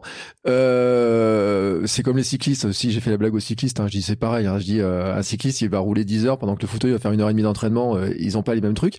Ouais. Mais de là, de l'extérieur, tu sais, puis moi, c'est mon rêve d'enfant d'être sportif de haut niveau et tout. Je me dis, tiens, j'aurais adoré ça, j'aurais adoré ça et tout. Et j'ai envie de te dire, des fois, il y en a même qui doivent se dire, t'as même pas le droit de te plaindre, en fait. C'est-à-dire que euh, t'as une vie de rêve, quoi. Ouais, ouais. Bah, j'ai ça euh, comme commentaire euh, sous certains de mes posts. J'ai euh, ouais, mais c'est bon, être sportif de haut niveau, c'est trop bien, etc. Mais c'est toujours pareil en fait. Quand on vit pas les choses de l'intérieur, c'est quand même extrêmement différent. quand on voit ouais, les Jeux Olympiques à la télé, les médailles, les paillettes, la gloire, les marques qui nous sponsorisent, on se dit mais mais c'est absolument génial. Mais en fait, quand on voit ce que c'est vraiment de l'intérieur, c'est beaucoup plus c'est beaucoup plus difficile. Et franchement franchement, je, mets euh, ces, personnes-là qui, disent ce genre de choses, je les mets euh, au défi de vivre ne serait-ce qu'un mois en tant que en tant que sportif de haut niveau. Non, c'est mmh pas c'est pas c'est pas facile c'est pas facile euh, du tout. Et si on a de plus en plus de personnes qui parlent, c'est bien que c'est bien qu'il y a un, problème. Et c'est vrai quand même que vous avez une, les athlètes de haut niveau comme ça, vous avez une disposition parce qu'on dit t'as pas de mental ou je sais pas quoi. Si un entraîneur te dit ça, alors que pourtant vous avez une force mentale pour arriver à, on parlait tout à l'heure du dolorisme, mais passer des heures d'entraînement, euh, se mettre dans du mal, enfin, quand on dit vraiment dans du mal, c'est-à-dire aller s'entraîner dans des zones où normalement t'as personne envie qui a envie de s'y mettre, pendant des heures où personne n'a envie de s'y mettre. Euh, c'est vraiment un, un truc de, de, dingue où je pense qu'il y, y, a plein de gens qui s'en rendent pas compte, qui, qui voient pas la force mentale. Euh, J'en parlais aussi dans le foot. Je reviens sur le foot. On disait mais pourquoi un joueur qui est talentueux ne réussit pas alors que l'autre qui est moins talentueux réussit? Et souvent on se dit bah c'est justement cette acceptation du sacrifice et tout quoi. Euh, qui est dingue. Donc de là de dire que t'as pas de mental c'est ça peut être totalement dingue. Et les gens qui sont à l'extérieur je crois qu'ils se rendent pas compte en fait de cette euh, de cet environnement de cette pression de de la pression que vous mettez vous d'abord pour arriver à faire ça Ouais, ouais, ouais, ouais, totalement. C'est, oui, non, c'est, c'est, c'est des choix de vie qui sont, euh, qui sont extrêmement particuliers. Et, euh, et comme dirait euh, Aurel San, si c'était si facile, tout le monde le ferait. Mmh. Sauf que, sauf que quand tu vois le pourcentage que ça représente les sportifs de haut niveau de, au niveau de la population, c'est quand même, c'est quand même très très faible parce que oui, c'est une vie, c'est une vie qui est très particulière. Alors oui, ça reste une vie qui peut être basée sur sur de la passion. Ça reste une vie qui est choisie. Euh, c'est pas c'est pas le travail euh, à l'usine, c'est pas oui bien sûr, on, est d'accord, mais comme euh, je pense toutes les situations et comme tous les milieux, il y a plein de choses qui vont pas, il y a plein de choses qui sont très problématiques et c'est extrêmement important d'en parler. Ça reste une passion quand même, quand tu arrives euh, heures d'entraînement, là que tu arrives au championnat du monde et tout, que tu as toute cette pression-là, ça, reste encore une passion où il y a des moments où tu te dis, oui, euh, je pense que j'ai été passionnée euh, tout le long de ma carrière. Vraiment, j'adorais ce que je faisais. Il y a eu des moments qui étaient très difficiles où j'ai beaucoup douté, où j'ai eu envie d'arrêter plein de fois. Hein. Euh, mais ça reste, oui, ça reste, ça reste une passion et même encore aujourd'hui. Donc là, j'ai un petit problème mon genou qui fait que je peux pas euh, je peux pas courir comme je voudrais. Mais euh, mais j'ai hâte de pouvoir euh, continuer enfin reprendre la course de manière amateur totalement de pouvoir kiffer sur les entraînements de pouvoir refaire des compètes à droite à gauche. Ça j'ai hyper hâte. J'adore. C'est un sport qui est magnifique mais quand il est fait dans les bonnes conditions avec les bonnes personnes et avec les bonnes limites L'impact, euh, on a parlé, ce qui, dans le documentaire, on voit bien l'impact. On voit même d'ailleurs que euh, elle, euh, donc il y a l'histoire de plaintes, de se rendre compte des plaintes, etc. Et que suivant les, les cas, c'est pas pris tout à fait de la même manière, que c'est pas si facile que ça. ce qui, ce qui est marquant aussi, c'est finalement de se dire, mais j'ai pas envie de le voir en prison. Enfin, il y a, y a mm. cette relation qui est qui reste, je sais, pas, je sais même pas comment la définir. Je sais pas comment toi tu définirais la relation qui reste entre ces entraîneurs, dirigeants et autres avec ces athlètes qui ont, qui ont été victimes de ça en fait. Ouais, c'est très difficile. Euh, je sais pas, tu vois, si c'est euh, parce qu'il y a encore une forme d'emprise mmh ou, euh, ou si c'est parce que euh, l'athlète en question euh, ne voudrait pas que qui que ce soit aille, aille en prison. C'est vrai que c'est très, très particulier. je sais pas. Je sais pas. Le plus important, je pense, c'est que ces athlètes-là restent éloignés de, de, ces, de ces personnes parce que je pense que quand il y a eu, tu vois, une relation de violence comme ça, c'est très difficile. Donc, Et puis, je pense que c'est important aussi de, de faire un travail sur soi pour pas que ce genre de le type de relation se mm. noue avec, euh, avec d'autres personnes et que ce soit quelque chose de répétitif. Alors, euh, quand j'ai regardé les vidéos, euh, il y a un autre truc qui, qui ressort, c'est que bon, tu as eu des plaintes, il y a eu les différents athlètes portent plainte contre, alors pénalement, juridiquement et tout, mais aussi auprès des fédérations, de l'INSEP et tout, et que derrière les résultats, bah, ça suit pas vraiment quoi c'est long, franchement, c'est c'est long et puis c'est pas toujours euh, très très satisfaisant. Ça c'est ça c'est clair. On a encore euh, dans un système où euh, la parole des femmes euh, n'est pas euh, n'est pas toujours très bien prise en compte où, c'est en plus ce qui est ce qui est hyper pervers là-dedans c'est que pour obtenir des plaintes des plaintes pour obtenir des preuves mmh. quand il y a des, des, agressions sexuelles ou des violences sexuelles c'est c'est très difficile donc pour qu'il y ait ensuite des condamnations c'est c'est très compliqué aussi et donc donc c'est vrai que ça, je comprends que ça puisse décourager certaines personnes de d'aller porter plainte, euh, des, choses comme ça. C'est pas, ouais, c'est pas évident. Puis même, on voit des cas où finalement, euh, il y a une sanction, une mise à l'écart de l'entraîneur pendant un certain temps, et puis lui-même se retourne contre son club, et puis il revient. Ouais. tu te dis, attends, euh, il se passe quoi là? Ouais, ouais, carrément. Bah, c'est euh, c'est la difficulté entre, euh, entre des, des, décisions de justice et euh, des décisions de, de club ou de structures sportives. Là, on a eu le cas d'un coach qui maltraitait ses athlètes, qui a été viré par, par une structure sportive, mais vu que la, décision de justice était différente, et bah, du coup, mmh. il a pu réintégrer la structure en question. Et donc, donc ça pose, ça pose des, des, gros, des gros soucis. Ouais. Et, et, et ce qui est le plus difficile là-dedans accepter, c'est que du coup, bah, on a des, on se retrouve avec euh, de jeunes sportifs ou sportives qui, euh, qui sont au contact de personnes qui peuvent potentiellement être dangereuses. Mais ce que j'allais te dire, c'est que moi, enfin, j'imagine tu as une colère en toi. Quand tu vois ça, c'est pas possible de. Enfin, je comprends pourquoi tu ouvres ta gueule, tu vois, mais mm. c'est pas possible de se dire, il faut faire quelque chose, quoi. Ah oui, bah ouais, non, mais c'est pas, pour moi, c'est pas possible de, rester, euh, de rester sans rien faire. J'ai pas du tout envie qu'il euh, y ait d'autres euh, sportifs qui vivent ce que j'ai vécu. mais en fait, on fait avec nos armes et tu vois, on est obligé de se mettre dans un mode de bon, je fais le maximum que moi, je de ce que je peux faire.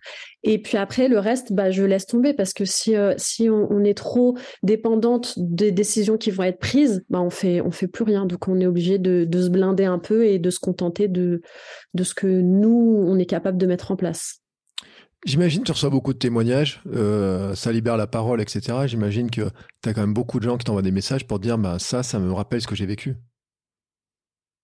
Ouais, ouais, ouais, et c'est pas, c'est pas une position qui est évidente parce que c'est pas, c'est pas mon métier. Mmh. Euh, je suis pas euh, psychologue, je suis pas, euh, je, suis pas médecin, je suis pas, voilà, mais, euh, mais en même temps, c'est hyper gratifiant parce que de un, je me rends compte que ce que je fais, ça sert, mmh. et de deux, bah, il y a, y a des personnes en face qui me font suffisamment confiance pour me raconter des choses qui sont hyper intimes. J'ai déjà eu le cas de, de jeunes femmes qui sont venues me dire, bah voilà, Emma, tu es la première personne à qui j'en parle parle. Donc c'est extraordinaire. Mais en même temps, ça montre la faiblesse du système parce qu'on voit que les, gens ne savent tellement pas qui à qui s'adresser que du coup ils viennent s'adresser à une inconnue sur euh, sur les réseaux sociaux et, euh, et donc moi je suis euh, je suis quelque part heureuse de pouvoir pallier tout ce manque-là, mais, euh, mais ce serait bien que ce soit les institutions, les fédérations, le ministère qui mettent des outils en place pour que ces personnes-là mmh. puissent être euh, entendues. Et puis, j'ai peut-être un peu le sentiment qu'il y a des personnes qu'on a l'impression qu'elles sont un peu intouchables. Alors après, euh, c'est un peu le sentiment de dire, tu vois, on parlait d'un entraîneur qui a une aura parce qu'il a eu peut-être formé d'autres sportifs ou il a une belle carrière. Mais ça peut être un sportif à l'INSEP. Parce que quand tu as des violences entre sportifs, finalement, tu te dis, lui, il a une chance de médaille, lui, c'est un espoir ou quoi que ce soit. Et d'un coup, euh, qu'est-ce qu'on fait? Il est accusé de violence sexuelle. Tu en as parlé dans des vidéos il y a pas longtemps. Tu dis il est accusé de violence sexuelle. C'est un espoir de médaille pour ça, de carrière, etc. J'imagine qu'il euh, y en a certains qui calculent d'abord le truc en se disant euh, nous, il nous faut des médailles pour la fédération. Et je, je dis d'une manière très crue, mais parce que je vois très calculateur, plutôt que de protéger la petite jeune fille qui, si en plus elle n'a pas le même alors je dis pas même euh, capacité à avoir des médailles, mais peut-être en plus d'ailleurs qu'elle se calcule, en disant bah tiens, euh, c'est lequel des deux qu'on va privilégier quoi? Ouais, ouais, totalement. Bah là, je pense à un athlète, euh, bon, je vais citer son nom, ça se trouve, je, me, je vais me prendre des foudres, mais tant pis. Je pense à un athlète comme euh, Wilfried Apio, par exemple, euh, qui est un, un, gros espoir de l'athlétisme français. Il a fait une médaille au championnat d'Europe cet été. c'est l'un des seuls espoirs de médaille à Paris 2024, parce qu'il y a, mmh. cette, il y a aussi ce, ça qu'il faut prendre en compte, c'est que malheureusement, l'athlétisme français ne se porte pas suffisamment bien pour avoir beaucoup d'espoir sur des médailles à nos JO mmh. là qui arrivent. Euh, et, je pense que ce genre d'individu profite quelque part de oui de sa position euh, et de et du fait que ce soit un excellent athlète pour euh, pour être euh, pour être intouchable et pour être euh, et pour être protégé et il y a en plus tu vois beaucoup ce discours de oui mais il y a la présomption d'innocence et tout je suis totalement d'accord avec ça. Mais si on retourne le la, la, la réflexion on se dit il y en a qui disent oui mais imagine c'est faux sa vie va être détruite etc oui mais imagine c'est vrai et la vie mmh. de la de la jeune fille qui l'a potentiellement agressée elle est détruite aussi et sa carrière elle est détruite aussi. Et et je pense que il faut renverser, euh, renverser les choses et qu'il y ait beaucoup plus de choses qui soient mises en place pour euh, protéger les, les, potentielles victimes. C'est ce que j'allais te dire parce qu'en fait, il y, a, y a la double peine chez les victimes. C'est-à-dire que c'est ce qu'on voit. Et puis, euh, parce que, tu vois, quand j'ai fait des recherches, etc., quand on regarde un petit peu ta carrière, on parlait tout à l'heure des Jeux Olympiques, cet espoir de faire les Jeux Olympiques. Euh, Je tombais tout à l'heure sur un article où euh, tu étais cité dans le même article, comment il s'appelle, Gressier, comme mm. espoir et tout. Quand on voit sa carrière à lui et on dit, Hein? Enfin, franchement, quand on voit le, truc. Et tu dis, là, t'es victime, t'as vraiment la double peine parce que sur le plan euh, personnel, t'as toute la reconstruction euh, personnelle à faire, etc. Mais sur le plan sportif, c'est pour ça que je te disais, les, jeunes filles qui, témoignent, il y en a que deux sur les quatre qui continuent. Et encore, je sais pas, niveau de performance, parce que quand t'as la tête qui est ailleurs, qui a l'esprit et tout ailleurs, c'est super compliqué à faire. Donc il y a vraiment la double peine sportive euh, humaine, euh, l'image de soi, etc. C'est vraiment terrible le, bilan de tout ça, quoi. Ouais, ouais, c'est très dur. Et, ce qui se passe aussi, c'est que très souvent, les victimes, elles doivent continuer à cohabiter avec, euh, leurs agresseurs parce que euh, les athlètes euh, en question ne bougent pas, parce que les entraîneurs en question ne bougent pas. Donc, c'est à, la, victime de, de, de devoir s'adapter.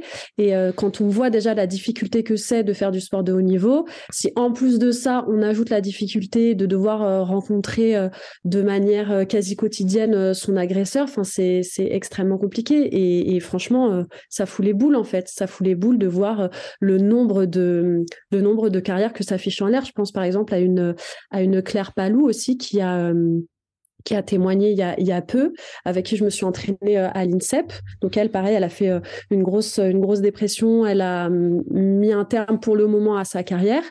Et en fait, elle a vécu des, elle a vécu des violences, euh, des violences sexuelles. Et c'est un espoir euh, immense de, de l'athlétisme français. Donc, quand on voit les vies et les carrières que tout ça, euh, ça, ça en l'air, c'est extrêmement frustrant. Et même plus que ça, c'est vraiment révoltant.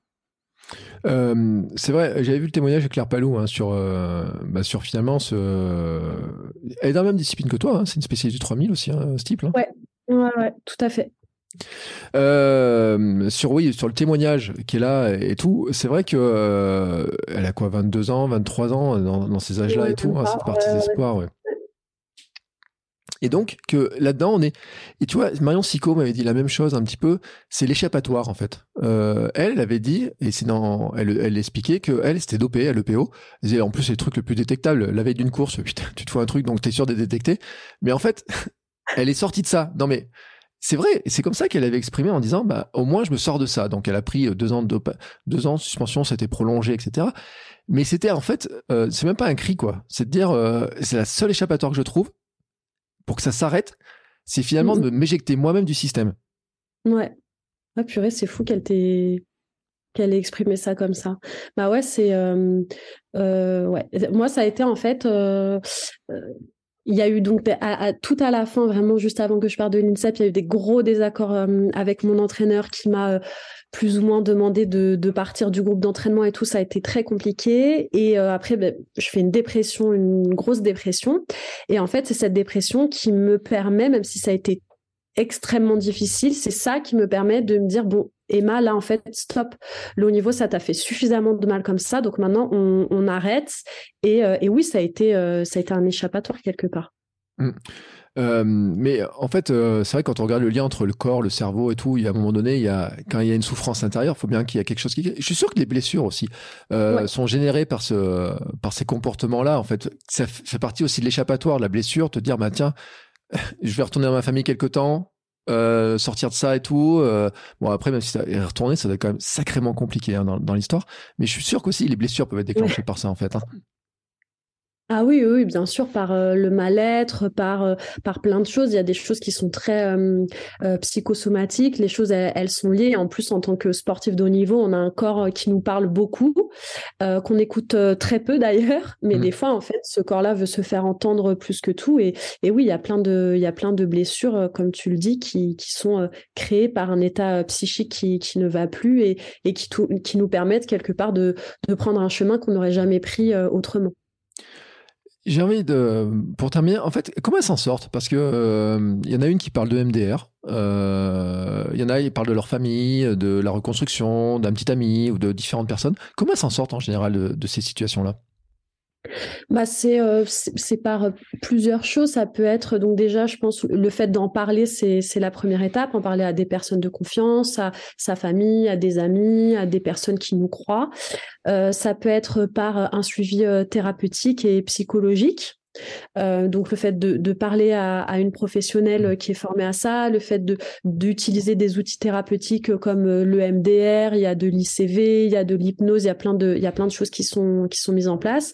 Il y en a qui vont trouver aussi leur euh, leur salut en en, allant, en allant porter plainte, ça peut être mmh. une solution aussi. Et je pense que ce qu'il est important de dire, c'est que il y a il y a des choses qui peuvent être mises en place et qui permettent de s'en sortir. Euh, on n'est pas victime à vie. C'est ça mm. que c'est ça que je veux dire, c'est que c'est très important de dire oui j'ai été victime, oui j'ai eu ce statut-là, euh, mais c'est très important de dire également que on peut euh, on peut s'en sortir et que on apprend à vivre avec et euh, et, qu'il y, a du monde pour pour nous aider dans, dans ce chemin-là. C'est aussi pour toi ce combat là que tu mènes, c'est aussi une manière d'en sortir, de d'en faire quelque chose. Totalement. Tu vois, des fois, je me dis, mais Emma, euh, est-ce que tu. Euh, tu vois, c'est marrant que tu me dis ça parce que je me suis dit, là encore, il y a quelques jours, je me suis dit, mais est-ce que j'arrêterai pas, tu vois, ce que je fais sur les réseaux euh, Parce que, tu vois, pour me couper un peu de tout ça, pour arrêter de ressasser par rapport au niveau et tout. Mais pour moi, c'est vraiment thérapeutique ce que mmh. je fais et c'est une manière de me dire purée, j'ai vécu des choses qui sont très difficiles. Maintenant, il faut que j'en fasse quelque chose de positif et qui puisse servir aux autres. Mmh. Euh, et, et, c'est ce que je fais, même, tu vois, à travers ce podcast, le fait d'en parler et de me dire, voilà, ça va potentiellement toucher des, des gens, et ben, c'est ce qui me donne de la force et c'est ce que j'ai envie de communiquer aujourd'hui, quoi. Oui, puis essayer de protéger les suivantes, en fait. Parce que tu vois, moi, quand je pense à, ma, petite fille, quand je pense aux jeunes, quand je pense à d'autres témoignages que j'ai eu et tout, euh, c'est euh, faut éloigner en fait ces prédateurs, il faut éloigner tous ces comportements parce que le sport c'est magnifique, c'est de belles valeurs, mmh, mmh. mais il faut pas. Alors, s'il faut le chasser de la société globalement, mais dans le sport notamment, il faut trouver des moyens. Il y a des instances fédérales, des clubs, etc., qui doivent aussi agir pour que ça devienne des endroits sains, quoi. Ouais, totalement. Il y a, alors ça se met en place petit à petit. Là, j'ai euh, un responsable de la Fédé d'athlètes qui, euh, avec qui on a eu euh, un rendez-vous pour pouvoir parler de ce qu'on pouvait mettre en place au niveau de la Fédé pour pouvoir mieux protéger euh, les athlètes. Donc ça se met euh, ça se met en place petit à petit et c'est grâce à des aux personnes qui parlent en fait. Mmh. C'est grâce à une Catherine Moyon de Bac qui parlait dans les années 90, c'est grâce aux filles qui ont parlé euh, qui ont parlé dans, dans, le documentaire, il y a plein d'autres femmes qui ont eu le courage de, de, de raconter ce qui s'était passé et petit à petit tout ça ça va infuser dans les institutions sportives qui vont avoir d'autres choix que de euh, que d'agir et que de euh, mettre des politiques concrètes en place. Euh, la ministre est une femme, la ministre des Sports est une femme. Il y a est-ce que tu as espoir qu'elle change, qu'elle arrive à faire bouger les choses? Parce qu'elle essaie de faire bouger les choses dans des fédérations. Et on parle beaucoup de harcèlement dans la fédération de foot, dans d'autres fédérations, où on voit qu'ils sont en train de dire, attendez, vous êtes sous notre tutelle, il y a quelque chose quand même, on a un contrat ensemble. Est-ce que tu as l'impression que ça bouge de ce côté-là aussi? Euh, oui, ça bouge. Il y a la, euh, le l'ancienne ministre qui a mis en place la, la cellule, ça s'appelle cellule sport, et donc, ça permet euh, beaucoup plus facilement maintenant de, euh, dénoncer euh, des entraîneurs ou des athlètes ou quoi qui sont, qui sont auteurs de violence. Les, entraîneurs sont quand même, enfin, en tout cas, les auteurs de violence sont beaucoup plus facilement mis de côté. Donc, il y a, quand même, y a quand même des choses qui, qui bougent petit à petit. les ministres des Sports, ça a été, toujours été un ministère qui a, qui a eu à sa tête beaucoup, beaucoup de femmes. et j'espère que oui, la cette féminisation euh, petit à petit euh, des instances dirigeantes va permettre de, de, mettre en place des politiques qui puissent, euh, qui puissent nous protéger. J'ai une dernière question parce que tu as côtoyé beaucoup d'athlètes à l'étranger. Enfin, j'imagine en tout cas que ça voyage, etc. Peut-être qu'à l'époque, tu n'étais pas sensibilisé à ça. Est-ce que tu as le sentiment que la France est un pays à part ou c'est un petit peu partout pareil, ou il y a des pays qui sont mieux que ça? Je pense que c'est partout pareil, qu'il y a, des violences, il y a des violences partout. Je pense à une, à une collègue anglaise qui a créé une association, etc., pour que les entraîneurs qui ont été reconnus comme auteur de violence soit banni à vie. Hmm. Euh, donc il y, y a, des il y a il y a des violences partout, il y a des choses qui se mettent euh, en place euh, petit à petit et je pense qu'en fait vraiment la prochaine étape c'est de créer de, de réels collectifs, euh, des collectifs au niveau euh, au niveau national, au niveau de la France, il faudrait que beaucoup plus de, de sportives puissent se puissent ouais créer une, une communauté pour pour montrer qu'on qu'on n'est pas d'accord et qu'on est prête à agir. Peut-être que ça se fera aussi à, à un moment donné au niveau international je l'espère, et je pense vraiment que c'est très bateau de dire ça, hein, mais je pense vraiment que c'est en étant à plusieurs qu'on va euh, arriver à, imposer le fait que, euh, bah, que les choses changent tout simplement. Surtout qu'on pourrait dire que dans les clubs, on pourrait imposer, alors de là presque ça s'impose réellement, mais des, chartes d'éthique. Alors je sais même pas si ça existe ou pas, mais de dire pour être affilié à la fédération française, il faudrait y avoir ça, il pourrait y avoir des, des systèmes en fait, en tout cas, de, de, vraiment d'engagement et de et de dire que euh, les présidents aussi les responsabiliser peut-être aussi sur le truc de dire euh, s'il y a des remontées par rapport à un entraîneur que souvent d'ailleurs il y a des clubs où l'entraîneur peut être le seul salarié euh, dans le club hein, où c'est vraiment une personne qui est c'est pas n'importe qui quand c'est l'entraîneur. Alors quand c'est le président, on dit que c'est pas n'importe qui, mais quand c'est l'entraîneur, si c'est le seul salarié et qu'en plus il y a quelques jeunes qui performent et qui l'entraînent, il y a toujours ce, côté-là, mais enfin il y a toutes les toutes l'échelle, j'ai envie de dire de, de commandement. je vois vraiment l'armée, tu vois. Là, je me dis, euh, gauche, droite, gauche. Peut-être parce qu'hier, j'ai fait un entraînement de groupe où ils étaient un peu droite-gauche, etc. Bref, mais en tout cas, où toute la chaîne de, de commandement, j'ai envie de dire, pour agir, dire maintenant, il faut vraiment qu'on s'en fasse un enjeu de protection et que nos jeunes, ils rentrent avec le sourire, mais qu'ils en repartent aussi avec le sourire en étant construits en tant qu'hommes et femmes et pas en étant construits en tant qu'hommes et femmes euh, qui ont pu être victimes de ça. Ouais, ouais, totalement. Il y a, il y a c'est vraiment à, à, toute la, tous les maillons de, de la chaîne de, de, se, de se bouger et d'aller dans, dans ce sens-là, d'en faire même une, une priorité. Euh, il y a des contrôles d'honorabilité qui sont mis en place euh, par le, par euh, le ministère. Donc, c'est-à-dire que maintenant, il y a la possibilité de voir si tel ou tel entraîneur a eu des précédents avec euh, la justice concernant euh, des violences sexuelles. Donc ça, c'est quelque chose qui se met euh, qui se met en place aussi. Mais il y a encore beaucoup de choses à faire sur la prévention, sur la sensibilisation, sur on peut mettre aussi en place des personnes qui qui seraient référentes pour pouvoir accueillir la parole au niveau des clubs, au niveau des comités départementaux, régionaux. Enfin, il y a encore plein de plein de choses à, mettre. Et je pense que oui, c'est à, à, à tout tous les maillons de cette chaîne de de se mettre en mouvement. Et ça te dirait, enfin, je sais pas après si c'est possible ou pas, mais ça te dirait pas d'avoir un, club à toi où euh, t'es les jeunes filles. Hein. Non, mais sincèrement, tu vois, d'être euh, un entraîneur, mais je sais pas comment on pourrait appeler ça, mais tu sais, bienveillant. Tu sais, qui, qui montre que c'est possible de le faire.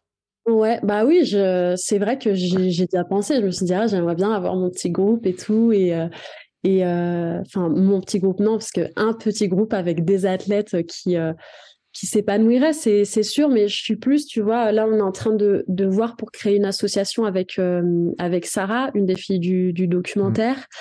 Euh, et c'est vraiment par, par ce biais-là qu'on a, qu'on a envie d'agir encore plus et qu'on a envie de pouvoir euh, à la fois accompagner les victimes dans le milieu de l'athlé, faire de la prévention, de la sensibilisation. Enfin, il y a, y a plein de choses à faire et nous, on a envie de, de continuer à agir dans ce sens-là. c'est la dernière question. Tu crois qu'un jour ton combat s'arrêtera ou... Non, non, non, ça s'arrêtera, ça s'arrêtera jamais. D'une part parce que euh, avant que les choses changent réellement, euh, je pense que je serai, euh, ça fera bien longtemps que je serai plus de ce monde avant de, avant de voir de, de réels changements. et puis parce que ben je suis, ça m'habite en fait. C'est, c'est en moi, ce sera en moi toute, toute, ma vie et, et, et c'est, c'est passionnant quelque part. J'ai quand même envie parce que c'est vrai qu'on a parlé de choses qui sont très dures dans cet épisode et, et, ça peut paraître un peu, peut-être un peu lourd, un peu démoralisant, mais j'ai quand même envie de dire qu'il y a de plus en plus de personnes qui se bougent. Il y a de très belles choses qui se passent sur les réseaux sociaux. On parlait tout à l'heure des réseaux, comme quoi ça peut être une pression supplémentaire, mais c'est aussi un, un outil euh, un outil qui est formidable et qui a permis la libération de la, de la parole. Et moi, je suis, ça me passionne tout ça et, et ça me galvanise et, je, et ça passionne et ça galvanise beaucoup de monde aussi. Et, euh, et j'ai envie de, ouais, absolument de continuer, de continuer là-dedans. Bon, écoute, eh ben, euh, j'espère quand même que tu verras des résultats avant ta mort parce que tu es jeune. Oui, quand même. T'as 28 ans, 29 ans, c'est ça euh... Ouais, ouais, ouais. Enfin, attends, t'as une espérance de vie, il te reste encore 80 ans à vivre, peut-être un peu moins. Je me dis, j'espère avant que ça changera, tu vois, pour ma fille, pour les jeunes adolescentes que je vois courir à droite à gauche, tu vois, qui prennent du plaisir et tout. J'espère, j'espère qu'on aura un changement. En tout cas, je le souhaite et, et que au moins, tu vois, est-ce qu'on peut changer le comportement humain? Ça, je sais pas, mais que on puisse faire rentrer et protéger beaucoup plus et peut-être aussi changer aussi euh, tu vois on parlait des vêtements parce qu'on le voit euh, c'est dans le beach volley je crois qu'elles ont euh, elles ont râlé il y a des sports où où on sent aussi que il y a, y a un truc et on dit bah non on n'a plus envie de ça plus envie de ça ou il y avait le coup des jupes en tennis enfin il y a eu plein de trucs. C'est c'est dingue en fait parce que quand on regarde tous les sports comment la femme est utilisée pour son image comment elle est jugée pour son image et tout. Et alors il y a des sites de sport en plus où il y a des commentaires mais qui sont vraiment je pense que tu peux battre le record du monde. On va te dire, ouais, mais t'as vu, euh, son short était de traviole. Euh, c'est des débats, c'est des débats qu'on a que sur les vêtements des femmes. Sur les vêtements mmh. des hommes, je n'entends jamais aucun débat, quoi. Ouais. Bah ouais, mais bon, c'est, je sais, c'est et euh, bon, j'ai dire en plus, euh, tu vois, le jour je me suis fait réflexion, je regardais une émission, je dis à la fin ils finissent tous euh, torse poil, ils enlèvent tous leur t-shirt, etc. Mais tu sais, c'est comme l'image, comme il s'appelle Kevin Mayer quand il bat sur corps du monde, il fait Monsieur muscle, il enlève le truc et tout. T'as cette puissance de l'homme super puissant et tout, et à côté tu mets la femme en petit, en petit short, etc. qui fait son sourire avec ses ongles, etc. Quel maquillage et tout. T'as une espèce d'image qui représente la société, qui est dingue, mais j'espère quand même que ça changera euh, largement avant ta mort. Hein. En tout cas, je souhaite. Je sais que ton combat va faire avancer les choses parce que euh, c'est pas possible. La parole doit se libérer. Il y a trop de choses. Moi, j'étais vraiment heureux. Euh, même si le sujet est dur, d'habitude on a des sujets plus gais, mais c'est un sujet qui est pour moi important parce que je te le dis, tu vois, j'en ai des frissons encore, tu vois, d'en parler. L'autre jour, euh, quand j'ai vu le documentaire, euh, j'ai dit, putain, c'est pas possible, quoi. Tu vois, ça m'a foutu les boules, quoi. Et vraiment, euh, je te remercie du temps que tu as passé avec nous pour nous expliquer ça. Euh, je te remercie aussi pour celles qui bah, trouveront de l'aide auprès de toi, tu vois, parce que euh, il y en a besoin et on voit vraiment qu'il y en a besoin. Et puis, euh, quand même, il faudrait comme je te demande un dernier truc, c'est où est-ce qu'on te suit, tu vois, pour t'aider, pour témoigner, pour pour faire passer le message, etc. Ouais, bah c'est beaucoup sur Instagram, donc mmh. emma.audio. Et je suis, voilà, je suis, si vous voulez m'envoyer un petit message ou quoi, ou suivre ce que je fais, l'actualité que j'ai, etc., bah, ce, sera, ce sera beaucoup là-bas. Je mettrai un petit lien aussi vers, bien sûr, les vidéos, ta chaîne YouTube, tout ça. tu disais que tu étais blessé, donc ça court pas beaucoup, mais enfin, t'as pas abandonné la course, quoi. Non, non, non, non, non j'aime toujours autant ce, ce sport et j'y reviendrai bientôt, j'espère. Eh ben écoute, c'est tout ce que je te souhaite. Je te souhaite que ton combat avance. Euh, je te souhaite quand même que tu aies de moins en moins de témoignages au fil des ans, au fil du temps. Euh, voilà, hein, que en tout cas ce soit des témoignages du passé et pas des témoignages de choses qui arrivent là juste sur l'instant. Espérons que t'aies pas encore des nouvelles vidéos où tu dises que t'as appris que tel entraîneur revenait alors qu'il avait été banni, etc. Parce que c'est dramatique, je trouve pour aider et pour le message que ça transmet. Euh, merci beaucoup aussi pour le témoignage, de nous avoir euh, expliqué tout ça, euh, sensibilisé à cette, à cette cause. Et puis, eh ben, écoutez, nous, on se retrouve la semaine prochaine euh, pour un autre épisode. Notre invité, je ne sais pas qui c'est d'ailleurs, je peux pas dire qui c'est, je pourrais pas dire qui c'est, tu vois. Je suis très embêté sur ce coup-là, euh, mais euh, j'ai pas eu la confirmation. Mais en tout cas, j'espère. Euh, donc je vais pas dire qui c'est et je te remercie et on se retrouve la semaine prochaine bien entendu. Et Emma, je te remercie encore une fois. Merci beaucoup. Merci Bertrand. À bientôt.